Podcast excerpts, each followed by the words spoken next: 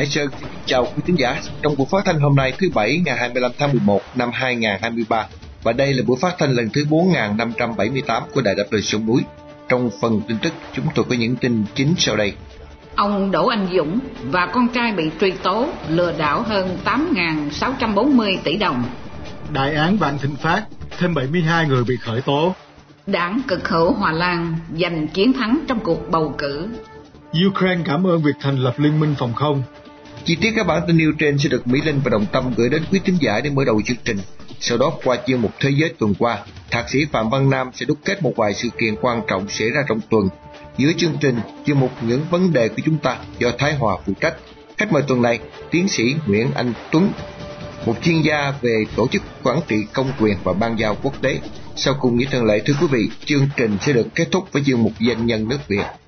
Đặc biệt buổi phát thanh hôm nay để vinh danh bà Cấn Thị Thêu, một người Việt yêu nước đã bị giam cầm trong ngục tù cộng sản.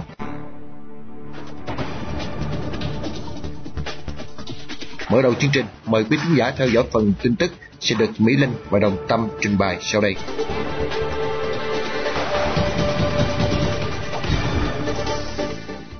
Viện Kiểm sát Nhân dân tối cao vừa ra cáo trạng truy tố ông Đỗ Anh Dũng, chủ tập đoàn Tân Hoàng Minh và con trai Đỗ Hoàng Việt với tội danh lừa đảo chiếm đoạt tài sản. Ngoài cha con ông Dũng, 13 người khác bị truy tố cùng tội danh trên. Số tiền mà cha con ông Dũng cùng các đồng phạm bị buộc tội lừa đảo lên đến hơn 8.640 tỷ đồng. Theo cơ quan cảnh sát điều tra thuộc Bộ Công an, từ tháng 7 năm 2021 đến tháng 3 năm 2022, Tập đoàn Tân Hoàng Minh đã có hành vi gian dối sử dụng 3 công ty thành viên gồm Công ty Cổ phần Đầu tư Bất động sản Ngôi sao Việt, Công ty Cổ phần Đầu tư và Dịch vụ Khách sạn Sole, Công ty Cổ phần Cung điện Mùa Đông và các công ty liên quan phát hành 9 đợt trái phiếu không theo quy định của pháp luật với tổng trị giá 10.300 tỷ đồng.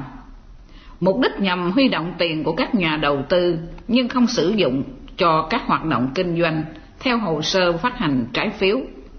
Ông Dũng đã bị bắt vào tháng 4 năm 2022, chỉ một tuần sau khi tỷ phú, chủ tập đoàn FLC Trịnh Văn Quyết bị bắt với cáo buộc thao túng thị trường chứng khoán. Thêm 72 người, gồm hàng chục lãnh đạo và thanh tra của nhà nước vừa bị khởi tố trong 2 vụ án mới liên quan đến tập đoàn Vạn Thịnh Phát. Chủ tịch tập đoàn này là bà Trương Mỹ Lan, đang bị tạm giam với cáo buộc thao túng ngân hàng SCB để biển thủ hơn 300.000 tỷ đồng, tương đương hơn 12 tỷ đô la Mỹ.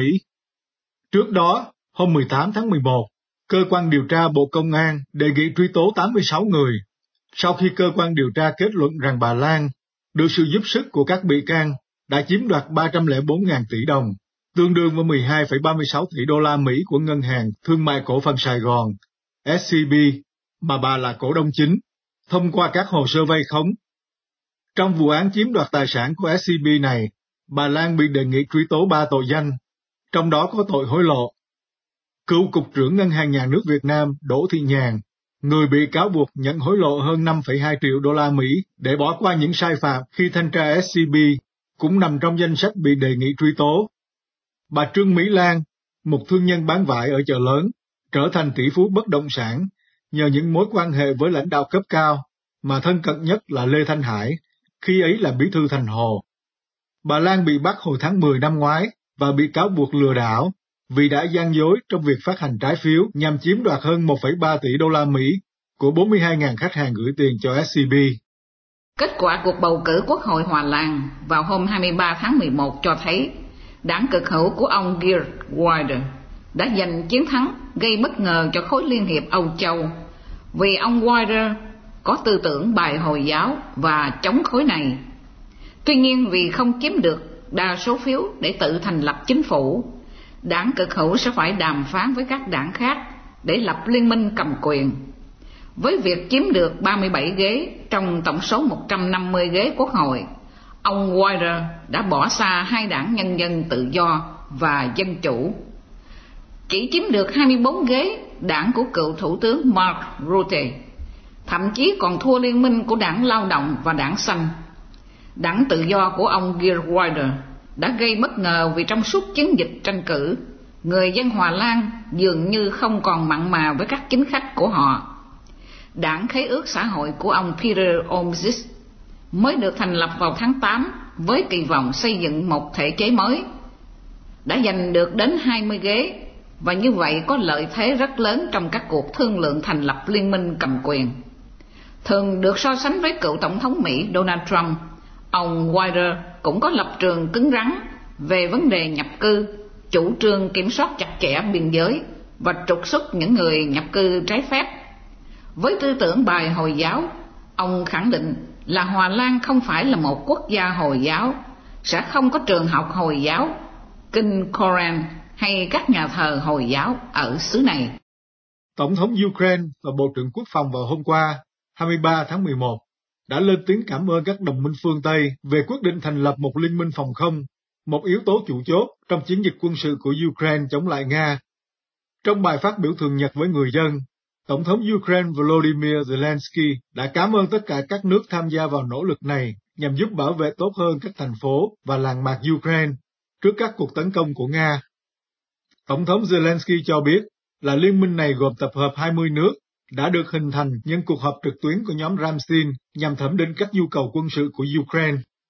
Trước đó, trên mạng, Bộ trưởng Quốc phòng Đức đã thông báo việc thành lập nhóm phòng thủ chung này, trong đó Pháp và Đức sẽ giữ vai trò hàng đầu.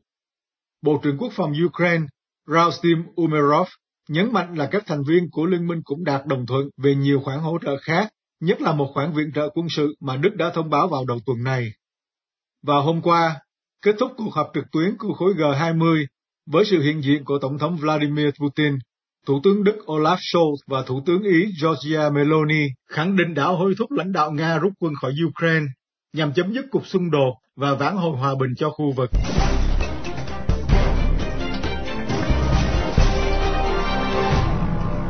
Liên tục chương trình, mời quý thính giả theo dõi chuyên mục Thế giới tuần qua do Thạc sĩ Phạm Văn Nam, nguyên Thứ trưởng Bộ Phát triển Kinh tế và Gia cư của tiểu bang Massachusetts, đặc trách về thương mại quốc tế phụ trách. Xin kính chào ông Phạm Văn Nam. Sau cùng thì một thỏa thuận ngừng bắn và trao đổi con tin cũng được hình thành, dù chỉ có 4 ngày. Liệu chuyện gì xảy ra sau khi hết hạn ngừng bắn tại dải Gaza, thưa ông Nam? Xin kính chào anh Hải Sơn và quý vị thính giả của Đài Đáp Lời Sông Núi. Thưa anh Hải Sơn và quý vị, chuyện chiến tranh và hòa bình trên dải Gaza là một chuyện dài, một chuyện rất dài. Vì thế, cuộc đình chiến 4 ngày hay 40 ngày chỉ là một giải pháp rất tạm thời. Như chúng tôi đã có dịp thưa, cuộc tranh chấp giữa người Israel và người Palestine đã xảy ra hơn 70 năm qua. Cuộc tranh chấp giữa Israel và Palestine bao gồm cả những quốc gia Ả Rập khác. Vì vậy, tất cả các tổng thống Hoa Kỳ trong suốt hơn 70 năm qua đều cố gắng tìm một giải pháp hòa bình lâu dài, nhưng đa số đều thất bại, ngoại trừ Tổng thống Jimmy Carter đã tạo ra một cuộc hòa bình giữa Ai Cập và Do Thái vào năm 1979, và Tổng thống Trump đã tạo ra những hiệp ước hòa bình giữa Do Thái và các quốc gia Trung Đông. Hiện giờ, thưa quý vị, điều khó khăn số 1 để có một giải pháp hòa bình lâu dài cho dải Gaza là cả lãnh đạo đôi bên đều không muốn. Dải Gaza trên nguyên tắc là trực thuộc nhà cầm quyền của Palestine, nhưng trên thực tế thì tổ chức khủng bố Hamas hoàn toàn kiểm soát dải Gaza. Đương kim thủ tướng của Israel, ông Netanyahu, là một người cực đoan, không muốn có hòa bình để củng cố quyền lực của ông ta. Vì vậy, thưa anh Hải Sơn và quý vị, chúng tôi nghĩ rằng sau 4 ngày đình chiến, Israel dưới sự lãnh đạo của ông Netanyahu sẽ tiếp tục những biện pháp quân sự, và Hamas sẽ tiếp tục dùng người dân Palestine tại dải Gaza như là những lá chắn cho những hành động khủng bố của họ. Chiến thuật của Hamas không khác gì những chiến thuật thí dân miền Nam mà Cộng sản miền Bắc đã sử dụng tại cuộc chiến Việt Nam. Tóm lại, thưa quý vị và anh Hải Sơn, trong những ngày tháng tới, người dân Palestine sẽ tiếp tục là những con cờ của Hamas và Israel. Vâng, liên quan đến việc biển thủ hơn 300.000 tỷ đồng, tức khoảng 12 tỷ Mỹ Kim của bà Trương Mỹ Lan và tập đoàn Vạn Thịnh Phát, ông có nhận định gì về hệ thống ngân hàng của Việt Nam, thưa ông Nam? Thưa anh Hải Sơn và quý vị, cá nhân chúng tôi đã có dịp làm việc cho nhiều ngân hàng quốc tế cũng như đã có làm việc cho một ngân hàng tại Việt Nam. Chúng tôi nhận xét rằng các ngân hàng Việt Nam là công cụ cho hội đồng quản trị của các ngân hàng. Thành viên của hội đồng quản trị của các ngân hàng Việt Nam hoặc là nhân viên nhà nước hoặc là chủ tịch của các công ty có vay tiền của ngân hàng. Đây là vấn đề cốt lõi số 1 của các ngân hàng quốc tế. Thưa quý vị và anh Hải Sơn, vấn đề chồng chéo quyền lợi là một điều mà các ngân hàng Việt Nam không bao giờ quan tâm tới. Chúng tôi xin đưa một ví dụ cụ thể. Khi chúng tôi là nhân viên của ngân hàng Bank of America, thì cá nhân chúng tôi không thể vay tiền bất cứ một số tiền lớn nhỏ nào từ ngân hàng này. Ở Việt Nam thì ngược lại, vì tôi có chân trong hội đồng quản trị, thành thử ra tôi đòi ngân hàng phải cho tôi vay tiền. Chúng tôi nghĩ rằng không phải chỉ có một bà Trương Mỹ Lan hay là chỉ có một Vạn Thịnh Phát, mà hầu như tất cả các ngân hàng Việt Nam hiện tại đều đang có nhiều bà Trương Mỹ Lan và nhiều Vạn Thịnh Phát. Nó chỉ là vấn đề thời gian, nó chỉ là vấn đề chính trị. Vì vậy, thưa anh Hải Sơn và quý vị, trong giới thị trường, tài chính và ngân hàng quốc tế đã có rất nhiều cảnh báo trong nhiều năm qua về tình trạng nợ xấu của các ngân hàng Việt Nam. Không xấu thì muộn, thưa anh Hải Sơn và quý vị, người dân Việt Nam sẽ lại tiếp tục e cổ đóng thuế để trả những món nợ này. Và ngoài hai sự kiện nêu trên, ông thấy còn sự kiện nào đáng quan tâm nữa thưa ông Nam? Thưa anh Hải Sơn và quý vị, trong tuần này, sự kiện lớn nhất đối với chúng tôi đó là sự ra đi của Đại Hòa Thượng Thích Tuệ Sĩ. Thưa anh Hải Sơn và quý vị, Hòa Thượng Thích Tuệ Sĩ đã viên tịch lúc 14 giờ ngày 24 tháng 11 năm 2023, thọ 81 tuổi. Thưa quý vị, đây không phải chỉ là một mất mát cho Phật giáo Việt Nam mà thôi, mà là một sự mất mát cho cả dân tộc Việt Nam. Hòa Thượng Tuệ Sĩ không phải chỉ là một nhà tu bình thường, mặc dù sự uyên bác về Phật giáo của Ngài có một không hai. Chỉ mới ngoài 20 tuổi, Ngài đã là giáo sư tại Viện Đại học Vạn Hạnh chuyên về Phật giáo. Không phải chỉ uyên bác về Phật giáo nguyên thủy và đại thừa, Ngài còn tinh thông triết học Tây phương, văn chương, thơ, âm nhạc. Ngài tinh thông chữ Hán, biết nhiều ngoại ngữ như Anh, Pháp, Lào, Thái, Nhật, Tây Tạng, thông thạo hai cổ ngữ Pali và Sanskrit, tức là tiếng Phạn. Năm 1978, nhà cầm quyền mới bắt giam Ngài cho đến năm 1980. Rồi đến năm 1984, Hòa Thượng lại bị bắt cùng giáo sư Trí Siêu Lê Mạnh Thát và 17 tăng ni cư sĩ Phật tử. Sau phiên tòa nhiều ngày, nhà cầm quyền Hà Nội đã kết án tử hình Hòa Thượng Tuệ Sĩ và Trí Siêu. Do sự tranh đấu tích cực của người trong và ngoài nước cũng như sự can thiệp của các cơ quan nhân quyền quốc tế, Hà Nội đã phải giảm án 2 thầy xuống còn 20 năm khổ sai. Thưa anh Hải Sơn và quý vị, những tinh hoa của dân tộc Việt Nam từ trong đạo như Hòa Thượng Tuệ Sĩ, như Linh Mục Nguyễn Văn Lý, ngoài đời như Trần Huỳnh Duy Thức, như Phạm Đoan Trang đều bị nhà nước tìm mọi cách để hủy diệt. Thì làm thế nào mà tương lai Việt Nam có thể khá hơn được? Vâng, rất cảm ơn Thạc sĩ Phạm Văn Nam đã dành thời giờ đúc kết một số diễn biến nóng nhất trong tuần qua để gửi đến thính giả Đáp Lời Sông Núi. Mong được gặp lại tuần sau cũng trên chuyên mục này. Xin kính chào ông ạ.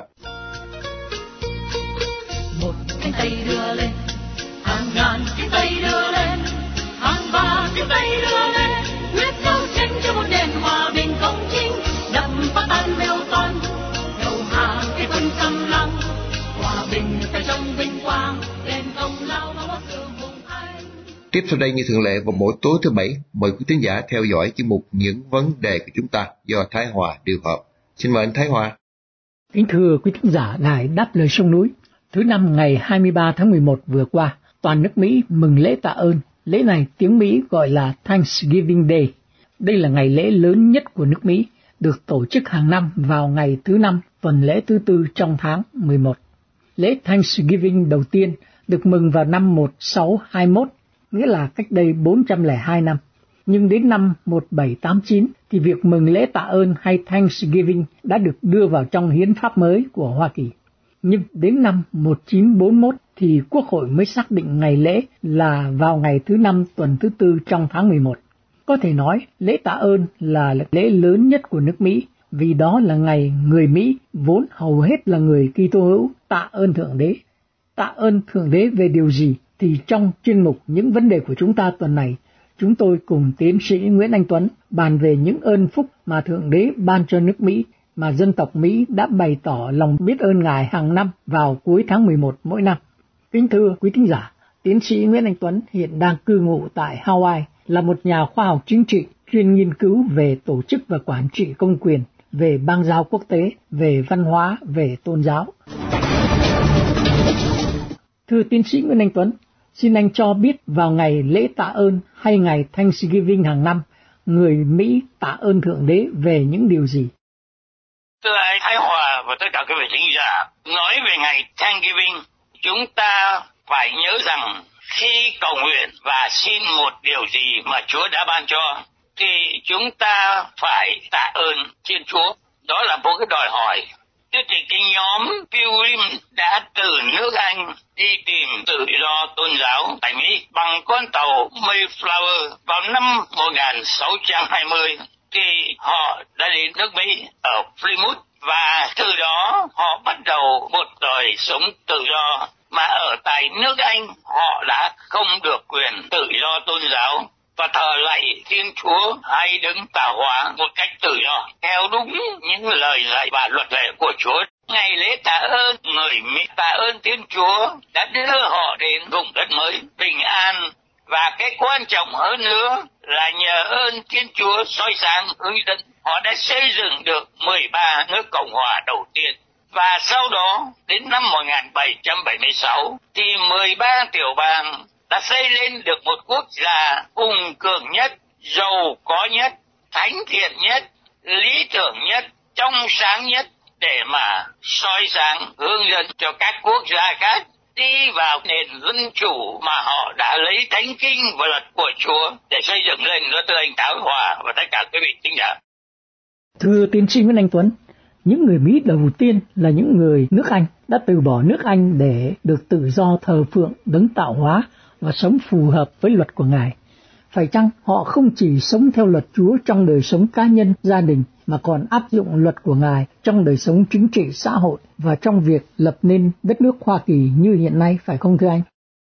Cái đó hoàn toàn đúng, thưa anh Thái Hòa và tất cả quý vị khán giả. Cái quan trọng nhất mà cái nhóm Pilgrim này đã đặt ra một giao ước giữa Thiên Chúa và người dân Mỹ.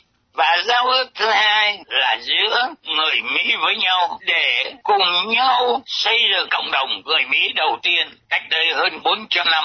Rồi từ những xây dựng đó, họ đã dùng những lời dạy và những luật lệ của Chúa rút ra từ cuốn Thánh Kinh.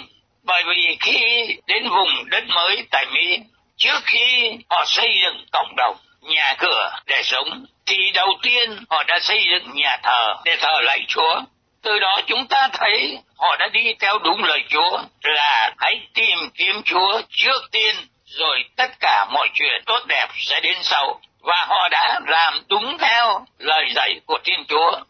Vì thế, họ đã áp dụng Thánh Kinh để đưa ra một giao ước là nền móng căn bản cho hiến pháp Hoa Kỳ sau này. Họ dựng lên một bộ phận chính trị và thành lập chính quyền dân sự trên những điều căn bản là luật của Thiên Chúa và những lời dạy của Thiên Chúa trong Thánh Kinh, thưa anh Thái Hòa. Thưa tiến sĩ Nguyễn Anh Tuấn, nước Mỹ là một quốc gia chỉ mới lập quốc vào năm 1776, tức mới được 247 năm. Có thể nói là sau hầu hết các quốc gia khác trên thế giới, nhưng đã trở thành một cường quốc lớn mạnh nhất thế giới. Nhiều người cho rằng đó là nhờ nước Mỹ biết sống theo luật của Thượng Đế, tức luật của lương tri và lương tâm của con người. Anh nghĩ sao?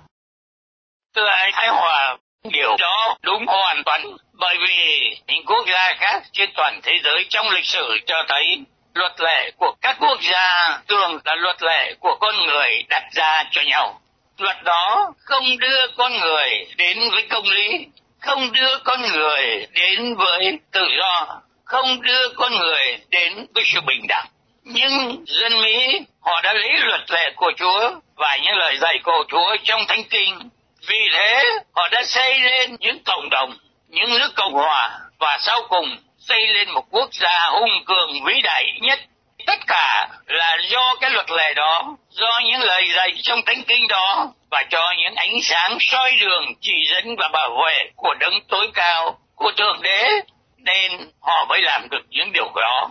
Sự thành tựu đó họ luôn luôn hướng về Thiên Chúa để tạ ơn, cho nên cái ngày tạ ơn là cái ngày mang ý nghĩa sâu xa và lớn lao như vậy đối với Thái Hòa và tất cả quý vị thính giả. Trước khi kết thúc, chúng tôi xin chân thành cảm ơn tiến sĩ Nguyễn Anh Tuấn đã đến với quý thính giả của đài để chia sẻ những hiểu biết của anh về đề tài trên. Xin hẹn anh đến với đài vào một dịp khác. Tôi xin chào tất cả quý vị thính giả và chào anh Thái Hòa. Đài Phát thanh Đáp Lời Sông Núi.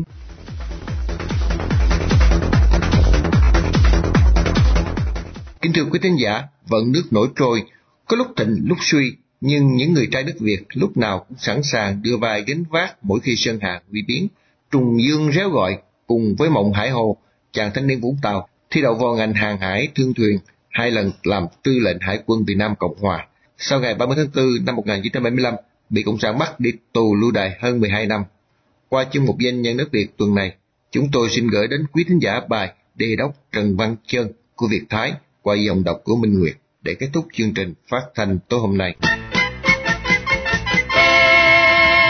Dòng trong đêm vắng ngàn tiếng đồng loa vang lờn, đầu người lôi nhô sát theo bờ núi sông hò reo, thay tan trong khói mây tiến quân theo nơi chốn xa trường, dân Nam hôm khúc oai vang đời Việt Nam hận đời đời. Trần Văn Chơn sinh ngày 24 tháng 9 năm 1920 tại Vũng Tàu, lấy bằng tú tài bán phần năm 1939. Năm 1940, ông thi đậu vào ngành hàng hải thương thuyền của Pháp tại Sài Gòn, tốt nghiệp khóa cơ khí hàng hải tại trường Ecorosso. Năm 1941, tốt nghiệp khóa vô tuyến truyền tin hàng hải, sau đó lấy bằng sĩ quan hoa tiêu hàng hải và bằng thuyền trưởng. Năm 1951, ông được chọn vào quân chủng hải quân, theo học khóa 1 sĩ quan hải quân Nha Trang. Tháng 10 năm 1952, mãn khóa tốt nghiệp thủ khoa, mang cấp bậc thiếu úy, phục vụ trong hải đoàn xung phong. Tháng 10 năm 1953, thăng cấp trung úy, nhận chức vụ chỉ huy phó hải đoàn xung phong Vĩnh Long. Đầu năm 1954, thuyên chuyển ra Bắc làm chỉ huy phó hải đoàn xung phong Ninh Giang. Đến tháng 6, hải đoàn di chuyển vào Nam, đặt căn cứ tại Mỹ Tho nên cải danh thành hải đoàn xung phong Mỹ Tho. Năm 1955, thăng cấp đại úy, được chỉ định làm chỉ huy trưởng trợ chiến hạm Linh Kiếm HQ-226. Đến tháng 8, nhận chức chỉ huy trưởng lực lượng Giang đoàn. Năm 1956, thăng cấp thiếu tá. Năm 1957, được bổ nhiệm tư lệnh hải quân kiêm giám đốc hải quân công xưởng. Năm 1959, thăng cấp trung tá. Năm 1960, được đề cử du học chỉ huy tham mưu tại trường hải chiến ở Newport, tiểu bang Rhode Island, Hoa Kỳ. Năm 1962, nhận chức chỉ huy trưởng lực lượng tuần giang.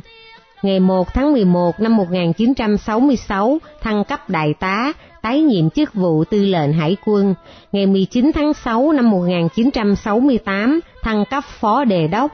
Ngày 1 tháng 11 năm 1970, thăng cấp đề đốc. Ngày 1 tháng 11 năm 1974, đề đốc Trần Văn Chơn được giải ngũ sau khi bàn giao chức tư lệnh hải quân cho đề đốc Lâm Ngương Tánh.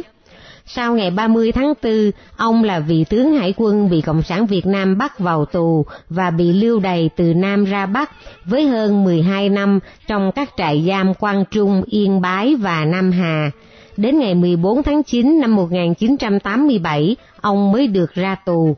Tháng 12 năm 1991, ông và gia đình được xuất cảnh theo diện HO, sau đó định cư tại San Jose, tiểu bang California, Hoa Kỳ. Mặc dù hơn 70 tuổi, nhưng ông vẫn tiếp tục học và tốt nghiệp ngành Interdisciplinary Studies tại San Jose Evergreen Community College và sau đó học Political Science tại San Jose State University. Trong thời gian ở San Jose, ông tham dự hầu hết các sinh hoạt của cộng đồng và các hội đoàn, đoàn thể Việt Nam Cộng Hòa, đặc biệt luôn sát cánh với các gia đình hải quân hàng hải. Ngày 19 tháng 10 năm 2013, ông được Hải quân Hoa Kỳ chính thức mời tham dự buổi lễ đặt tên cho khu trục hạm USS Zumwalt tại Bắc Ironwork, tiểu bang Maine, Hoa Kỳ. Khu trục hạm này do Đô đốc Elmo Zumwalt, tư lệnh Hải quân thứ 19 của Hoa Kỳ thiết kế. Đô đốc Elmo Zumwalt nguyên là cố vấn của tư lệnh Hải quân Trần Văn Chơn trong thời chiến tranh Việt Nam. Ngày 2 tháng 5 2019, ông từ trần, hưởng thọ 99 tuổi. Tang lễ do Hội Bạch Đằng Bắc Cali đảm trách, được cử hành rất trang trọng trong 2 ngày 17 và 18 tháng 5 năm 2019 tại Oak Hill Memorial Park, San Jose, tiểu bang California, Hoa Kỳ. Ngoài tang quyến và thân hữu, còn có sự tham dự tham viếng của đại diện các tôn giáo, các cơ quan truyền thông, các hội đoàn, đoàn thể, cùng đại diện các quân binh chủng và các gia đình hải quân hàng hải ở nhiều tiểu bang. Đề đốc Trần Văn Chơn và Đô đốc Trung Tấn Cang là bạn cùng khóa 1 sĩ quan hải quân. Cả hai đều được bổ nhiệm vào chức vụ tư lệnh hải quân 2 lần. Trong thời gian tại chức, cả hai vị tư lệnh đều có dấu ấn đặc biệt trong quân sử Hải quân Việt Nam Cộng Hòa. Trong thời gian làm tư lệnh hải quân, Đề đốc Trần Văn Chơn là người đưa ra sáng kiến, đích thân đôn đốc và thực hiện tượng đài Đức Trần Hưng Đạo, Thánh tổ hải quân tại bến Bạch Đằng, Sài Gòn. Đề đốc Trần Văn Chơn được giới truyền thông đánh giá là một võ tướng thanh liêm, có lòng tự trọng, bao dung độ lượng. Nhờ có tâm hồn cao thượng nên ông được nhiều thiện cảm và lòng quý trọng của thuộc cấp trong binh chủng Hải quân Việt Nam Cộng Hòa. Tháng 4 năm 1975, vì lòng hiếu đạo với song thân, ông không chịu di tản, can đảm quyết định ở lại trong cảnh dầu sôi lửa bỏng nên bị tù gần 13 năm. Có thể nhờ vào tấm lòng hiếu thảo mà ông được ơn trên phù trợ, giữ được mạng sống trong cảnh đói khát, tật bệnh trong các trại tù cộng sản. 4 câu thơ của Như Thương trong chủ đề quê hương và quốc hận viết: Tháng tư nghiêng ngã sơn hà, triệu người khóc hận can qua ngút trời. Tờ lịch rơi những đầy vơi, lực sang trang sử ngàn đời không quên. Với lòng kính trọng, nghiêm chào vĩnh biệt Đề đốc Trần Văn Chơn và xin dâng 3 nén hương lòng tri ân đến ông cùng tất cả quân cán chính Việt Nam Cộng Hòa, những người có công bảo vệ tự do dân chủ cho miền Nam Việt Nam đã ra đi về cõi vĩnh hằng.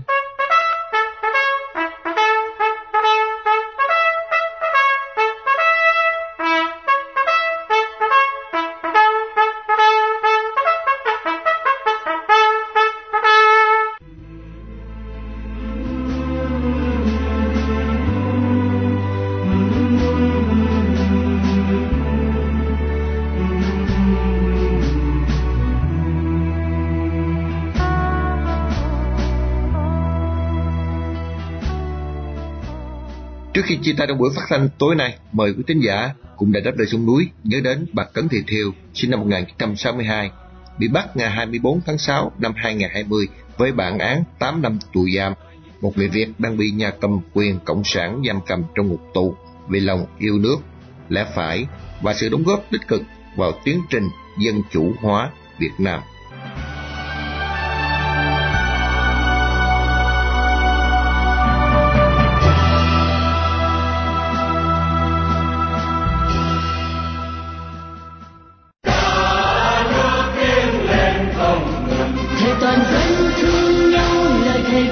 Bằng máu, cuộc đi tranh đấu, Chương trình phát thanh Đáp Lời Sông Núi hôm nay đến đây là chấm dứt. Hẹn gặp lại quý thính giả trong chương trình tối mai vào lúc 7:30.